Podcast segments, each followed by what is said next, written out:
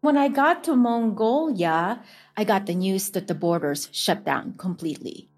That was the first time in my life as an avid traveler that I've heard someone say, the country shut down. My brain couldn't even process that.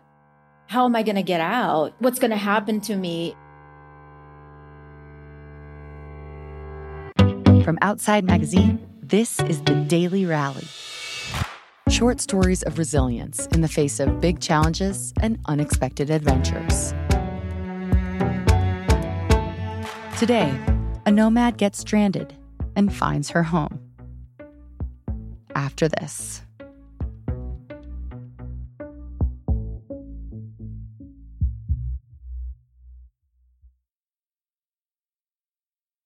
My name is Marinel de Jesus.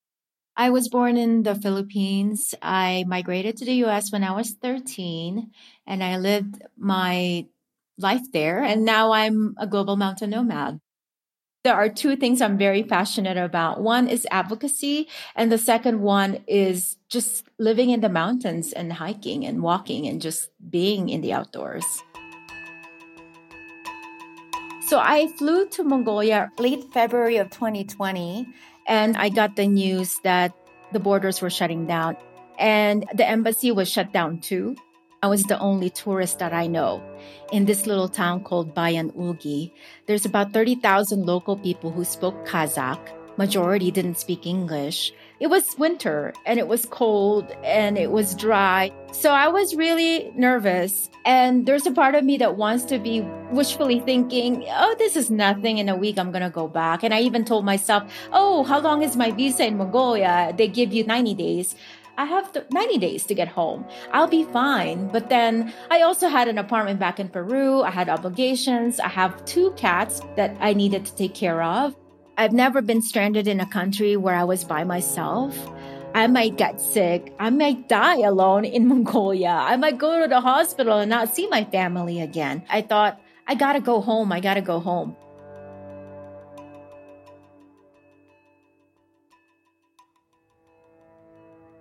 I spent a lot of time sitting in my hotel room because it was so cold outside.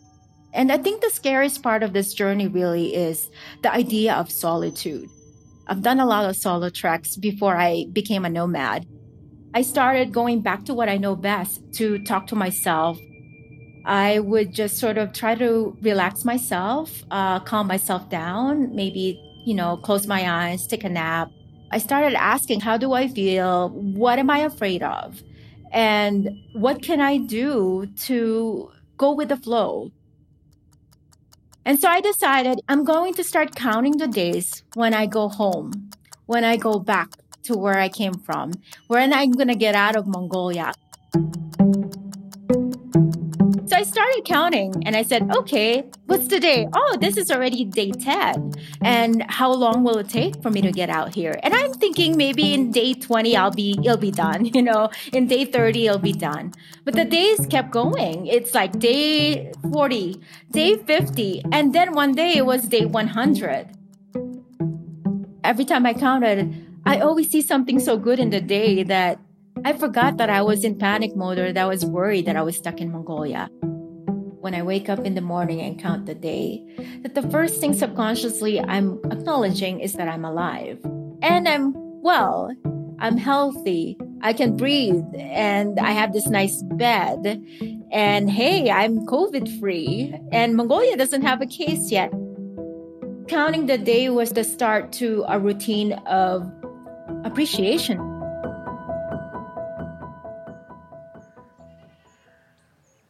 at some point the government opened things up a little bit more. And so i ended up taking buses local transports and moving around a little bit. I walked around the village and the little place that i was in even though i was uh, a complete outsider i was the only foreigner that they had. So i just walked around and explored my area. I went to ulaanbaatar i went to the north i went to see different parts of the country as a hiker, you already go with the flow, right? You hike and you go with the flow with the weather, you go with the flow with the trail. But going with the flow, being a stranded traveler, that's a different kind of flow because it's for a, an indefinite period of time that I have no idea when it's going to end. And then I just trusted that, you know, my cats are going to be fine, that I'm going to be home one day, but it's just a matter of time. 294 days later, I realized, you know what home is? It's just where you feel safe and comfortable and accepted and welcome. And Mongolia gave me that.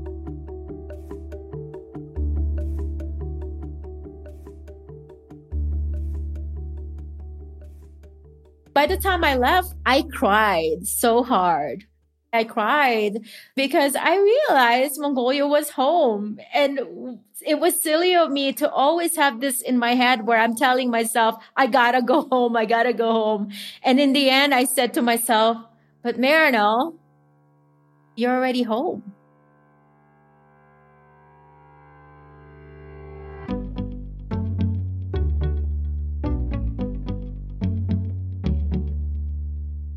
Marinel de Jesus is a global nomad. She runs Brown Gal Trekker, Equity Global Treks, and Porter Voice Collective, where she advocates for the human rights of porters and expedition workers in Peru, Nepal, and Tanzania. For more information about Marinel, visit browngaltrekker.com.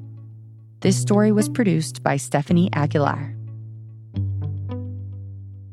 We want to hear your stories please nominate the people in your life who found a way to rally. Go to outsideonline.com slash daily rally, where you can also see photos of many of our guests.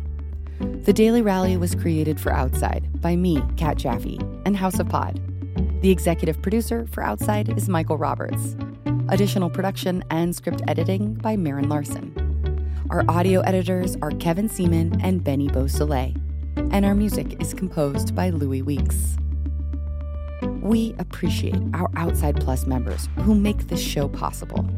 If you're not already a member, you can join us at outsideonline.com slash pod plus. Thank you for listening.